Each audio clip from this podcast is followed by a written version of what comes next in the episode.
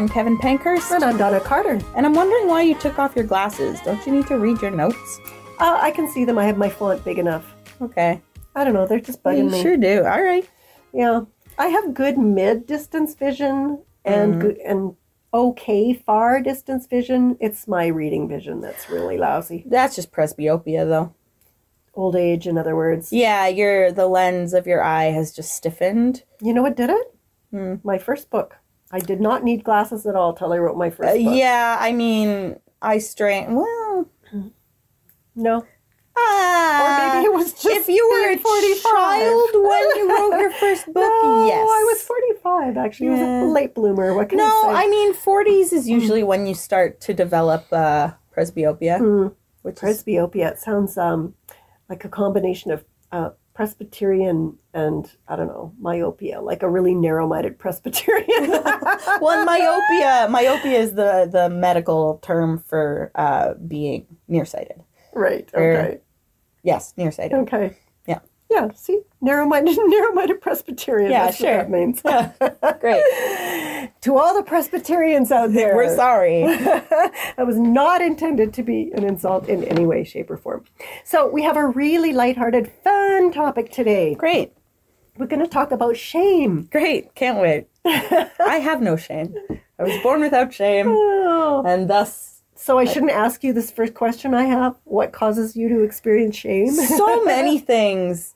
Uh, usually, just the way I've treated people in the past or responded to situations. Like, anytime I feel like I'm being, or I have been like spoiled or like kind of a princess, I have deep shame about that. And you know some of the I know instances some of them. Yeah. that I, and you've been like, that is not an unreasonable response. And I'm like, it feels unreasonable. And it wasn't kind or nice or so We're going to have to agree to disagree on that one. it wasn't kind or nice. Well, it was completely understandable. But Anyway, it, it, we're making it sound really awful. It just like one time I was a teenager who was frustrated because my whole family was sick at Disneyland. Oh, I wasn't even thinking Oh, I was thinking about one. that, but Okay, then that the other time I got home. I got home from Australia, and uh, yeah, you were also too sick to care though, which is pretty funny. Um, but and and reverting to back to the first one. yeah, but Yeah. then but then the the the second one, I'd just gotten home from Australia and like just nothing in my house was where I wanted it to be, and Yeah, that just completely set me off. Well, you'd gone for five weeks and ended up staying five months, Yeah. right? So we had to we had a series of cat sitters in Yeah, your place, in my house and some of them really didn't do a very good job of looking after the cats or the house. or the house, yeah. And, And- one of my cats was all matted, and that's not their fault, but like she clearly stopped taking care of herself while I was gone, which still breaks Mm-hmm. my heart. And like just dumb things, like my bed wasn't where I wanted it to yeah, be. but let's just not forget to say you've been traveling for like 40 hours, yeah. It had been the same day for 40 hours. and you'd had to say goodbye to your husband. my husband not knowing when I'd see him again. Yeah, it was a hard day that I took pretty well until my house looked different than I expected, and then I just fell apart. Well, shame off you. I know, but I Yes. still hate it. For me, um, attempting something and failing Mm. is is something that causes me shame. Yes, I nope, not worth it. If I'm not immediately good at it, I I'm know. never trying it again. I know, right? One thing I have desperately wanted to avoid my whole life is being a wannabe. Mm. Right? In other words, uh, you know, if I don't have a pretty good shot at success at something, I don't even want to try. yeah, yeah. There's I don't know what it is. There's something in me or my past that makes trying and failing the source of a storm of shame. I think it's really common with singers. Um, Hmm. People who just naturally have a nice voice. Every other instrument, you have to work at it. Mm-hmm. Singing, you can get better, but you just you, you want to make this sound, and you make something close to that sound, and then you're like, ta-da! Yeah. And then other things are way harder. Yeah. And that sucks. That's anything my theory. anything athletic for me is Ugh. like ah and and even writing a book and getting a book published um, you know, I was, I mean, I thankfully I overcame the the fear, but the idea that I would try to do this and not succeed Yeah. was not okay with me. Mm, I know. So I don't know if you've heard the term shame storm. Mm, I have not. Okay. Well, according to psychologist Hilary Kennevy, it's the internal whirlwind of feeling that you've really messed up, coupled with the sense that you're all wrong. It's motivated by a fear that you might be seen for who you really are, which is a mess or not worthy or a screw up, simply not good enough for anyone or anything. So, to simplify, shame is the overwhelming feeling I am bad. Mm-hmm. Whereas guilt, on the other hand, is the understanding that I did something bad. Um, often the Holy Spirit will use guilt to draw our attention to sin in our lives, and we may feel sorrow over what we've done, but it isn't soul killing like shame is. It's always used, it's always to help us get back to a healthier place. In other words, it's, it's redemptive. Shame, on the other hand, is used by Satan to get us to feel worthless hopeless and to get us to hide from God. One of the most powerful shame storms I've weathered was at a trade show for women that I was I was asked to speak at. And when I was approached to speak on the did you know stage at the at the that was going to be at the show and this was months before the show ever happened.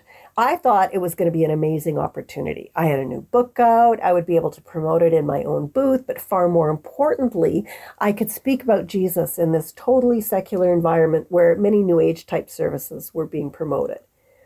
Well the first disappointment was that the promo material my publisher promised to send didn't arrive in time. And so that meant we had nothing to put into the hands of of people who passed our, our booth in order to engage them. Well, then it turned out that the Did You Know stage was not a stage at all. Did you know it was a microphone at floor level in front of about 30 chairs in the middle of the chaos of a trade show? It was also the only place to sit in the show hall. So uh, it attracted everybody who was looking for a place to sit, you know, to eat their lunch or to make a phone call or to calm their their crying child. Why the booking agent thought my book would provide provide good material for this kind of venue, I have no idea. They're like, you're a woman, right? uh, kind of. kind of. Uh, uh, others, other speakers on the, the so-called stage were talking about things like gardening or cooking. I wouldn't have minded the competing commentary of the fashion show PA system and people's lack of attention so much if I'd been talking about crafting or something. But sharing my vulnerable story of grief and how God brings comfort in that setting was excruciating. so painful. It it felt like I was laying my heart on the Trans Canada Highway to be run over by people who were way more interested in the latest kitchen gadget. I I can't even fully explain why I felt such intense shame surrounding that experience, but I do know that it exacerbated my feelings of being invisible, mm. of not having anything meaningful to offer, of trying too hard to shine and not succeeding. it breaks my heart that you felt that way because I was with you that day and I didn't I knew you were frustrated, but I didn't know how much you were struggling. Ugh. And I had to speak that evening after that whole horrible day. I had to go somewhere else and hmm. speak again. And it was just like, I just wanted to. I just want to crawl under a rock, thank I you. I did. I wanted to be just, you know, get in the fetal position and, you know, crawl under a Quietly, quietly pass away. Yeah. Kind Just of. fling myself into the sun. So, Brene Brown, um, I don't know if you know of her, but she's a shame researcher. How fun. I know, right? How fun. But she's done a ton of TED Talks. She's written some great books. She's pretty well known. Um, she wrote a great book called Daring Greatly. Um, but she defines shame this way an intensely painful experience, uh, an intensely painful feeling or experience of believing that we are flawed and therefore unworthy of love and belonging. Uh, she, I just want to take a the little bunny trail here. She um, has this great story in one of her books. I think it's in Daring Greatly about. Um, it- we talked just a minute ago about the difference between guilt and shame, right? I am bad as opposed to I did bad, something bad. Um, she was in kindergarten and she had been working with glitter, and there was glitter absolutely everywhere. It was stuck all over her face, it was on the floor, it was on the table. And her little uh, kindergarten teacher said to her, Oh, honey, I can't remember her name, you're a mess. And she said, No, Mrs. Whoever, I made a mess. I love that. Anyway, just so you know, experiencing shame isn't confi- confined to those of us who have failed miserably, or those who've been abused, or have gone through trauma, or those who've been told that they're stupid or ugly or would never amount to anything.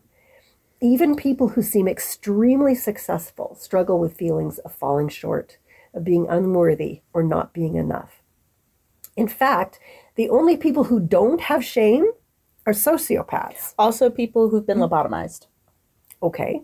So sometimes Either one brain of- injured people. Neither one of those clubs are ones I. I'm yeah, I'm rushing to sign up for at, at the moment. Hmm. So while all non sociopaths and non lobotomized people Lobotomized have shame, not everyone experiences shame the same way. According to Brene Brown, for women, it generally attacks when they feel like they're failing at doing it all, doing it perfectly, and making it look effortless. For men, shame rolls in whenever they feel. Uh, whenever they feel weak or feel they appear weak. Most of us can point to areas in our lives where we feel innately flawed. Anything that stigmatizes us will do that. Mental health can be one of those areas. It could also be related to race, an unusual physical characteristic, economic status, or really almost anything someone sees as different Or undesirable or undesirable. by their definition. Yeah.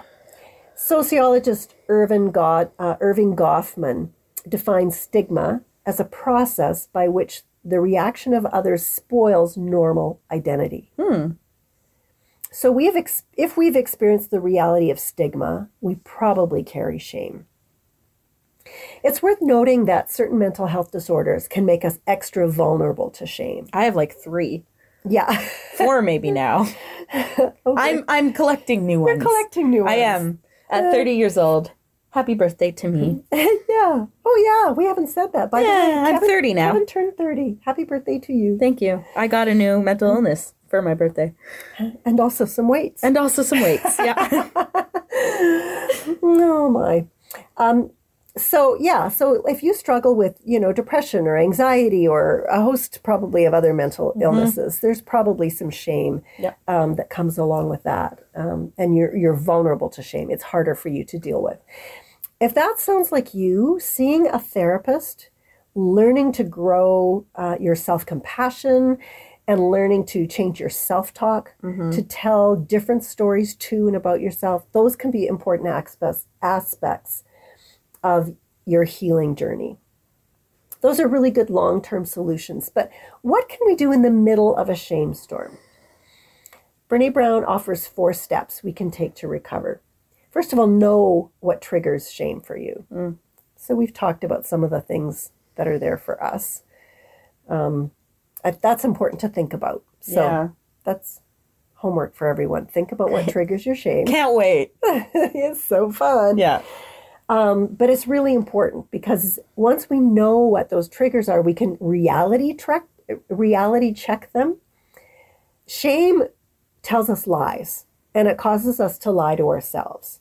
There are two big messages that shame preaches. One is never good enough, and the other one is who do you think you are? See, that's the one that gets me with the not wanting to be a wannabe. Who do you think you are? The third thing we can do is to talk to ourselves as we talk to someone we love. Mm-hmm.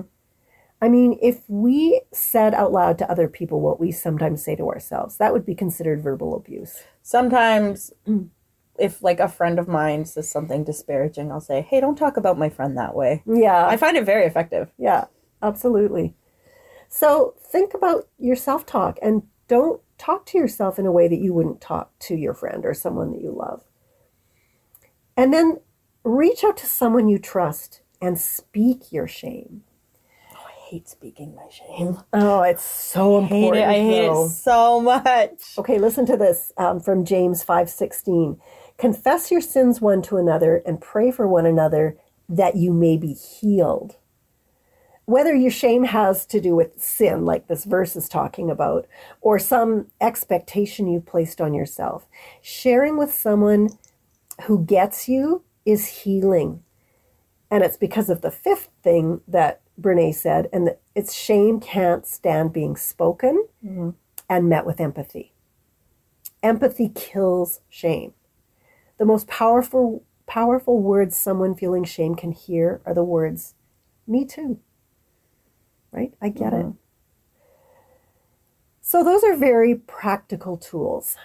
But there are also resources in our spiritual heritage that can help us to overcome shame.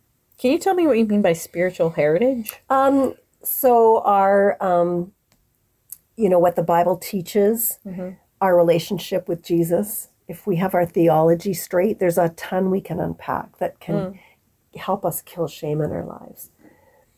It's important to recognize, um, so some background in our spiritual heritage. Um, important to recognize that shame was not an emotion human beings have always experienced. We're told in Genesis 2:25 that the man and his wife were naked and they felt no shame. Yeah. Shame entered the world because of sin. And sin separates us from God and each other. When we experience shame, we become less transparent with one another, and we also try to hide ourselves from God because we feel unworthy of his love and forgiveness. So, sin keeps us from God. Um, but you're not saying that shame is. Are you saying shame is a sin? It's certainly a symptom. It's a symptom of yeah, I would say it's a symptom of sin. It's something that sin brought into the world. Yeah, it's a symptom of sin, and and it might not be your sin. Like Yes. if you are um, a victim uh, or a survivor, I should say, of like childhood abuse, mm-hmm. and you feel shame, which a lot of people do, Mhm. that is not from your sin. No. you did not commit that sin. That's right. So it's it's the what we call the fall of man when Yeah. sin entered the world and ruined everything for everyone. product of the fall. Yep. Mm. Yeah, so let me remind us all about what the Bible says about God's forgiveness when we feel unworthy of forgiveness.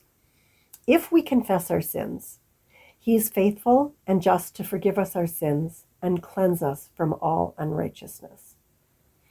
Now, if we're thinking rationally in the middle of our shame storm, which we're usually not, we're Nope. totally in the limbic brain, surely we we could see the problem with our logic, right? If God can can can forgive us, isn't it a bit arrogant to think that we can't forgive ourselves? Yeah. like our standards higher than God's. Yeah, I've I've heard some people put it as like, how dare you Mhm. think that you have the authority to say whether you are or are not worth forgiving, Mhm. which is like fair. So Jesus' death don't. wasn't quite enough for you. Yeah, then? yeah. The verse that I say out loud to myself when I'm entertaining self-deprecating thoughts is Romans 8:31 or sorry, Romans 8:1. There is no condemnation for those who are in Christ Jesus. Like no condemnation that doesn't give a lot of room for No. degrees, right? Yeah. There's absolutely None. Zero. This is a binary. Yes, there's no condemnation for us if we are in Christ Jesus. Why is there no condemnation? Because Jesus is the shame killer. Jesus never said shame on you.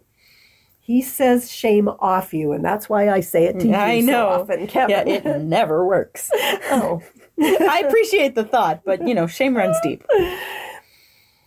Jesus wouldn't take shame on himself, and he doesn't want us to take it on either. Hebrews 12 2 tells us how Jesus rejected shame. It says, Because of the joy awaiting him, he endured the cross, disregarding its shame. And uh, sorry, go ahead and finish the verse. And now he is seated in the place of highest honor before, uh, beside God's throne.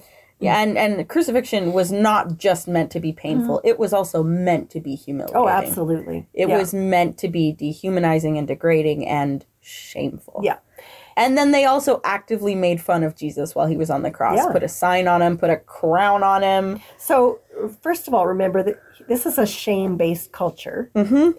And Jesus experienced the ultimate shaming experience. He took on the guilt and responsibility for every murder, rape, and lie, while And while being part of a strong, strongly honor and shame based culture, he hung naked on a cross for sins that he never committed. Yeah. You always he always has like a little tea towel on on the crucifix, but he would have been naked. Yeah. He was rejected. He was betrayed. He was denied. He was abandoned, a beaten, spat on. And yet he could shed all this shame because he knew how the story would end. And the verse I just read said, it's because he knew the joy of eternity awaited him. Because of what Jesus did for us, we can do what he did. We can shed the shame. We can embrace who we are in him because of who he, is to us. We are friends of Christ, children of God, fully known, deeply loved, and completely forgiven.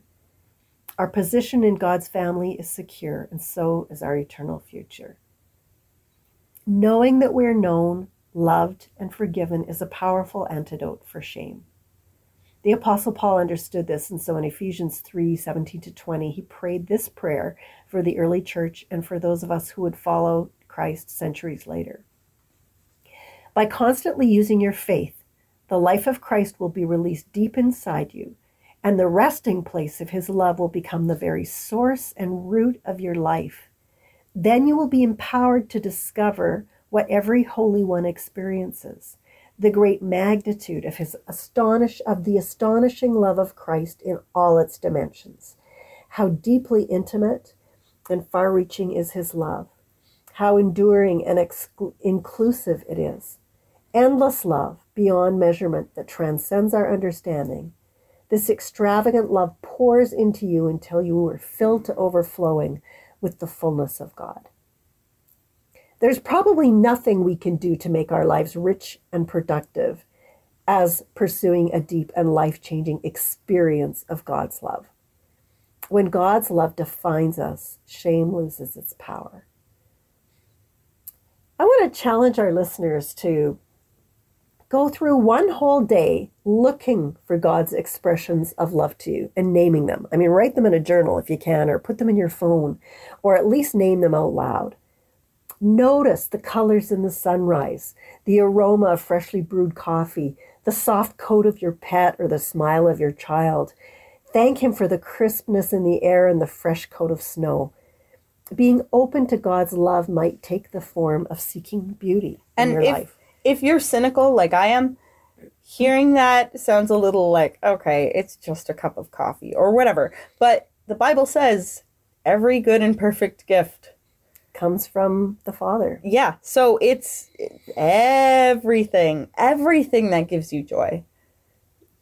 is like a little hug from God. Yeah, it's a little I love you. Mm-hmm. Or maybe for you, an awareness of God's love won't be in the form of beauty. That that won't resonate with you. Maybe it will be um, the form of being open to other people.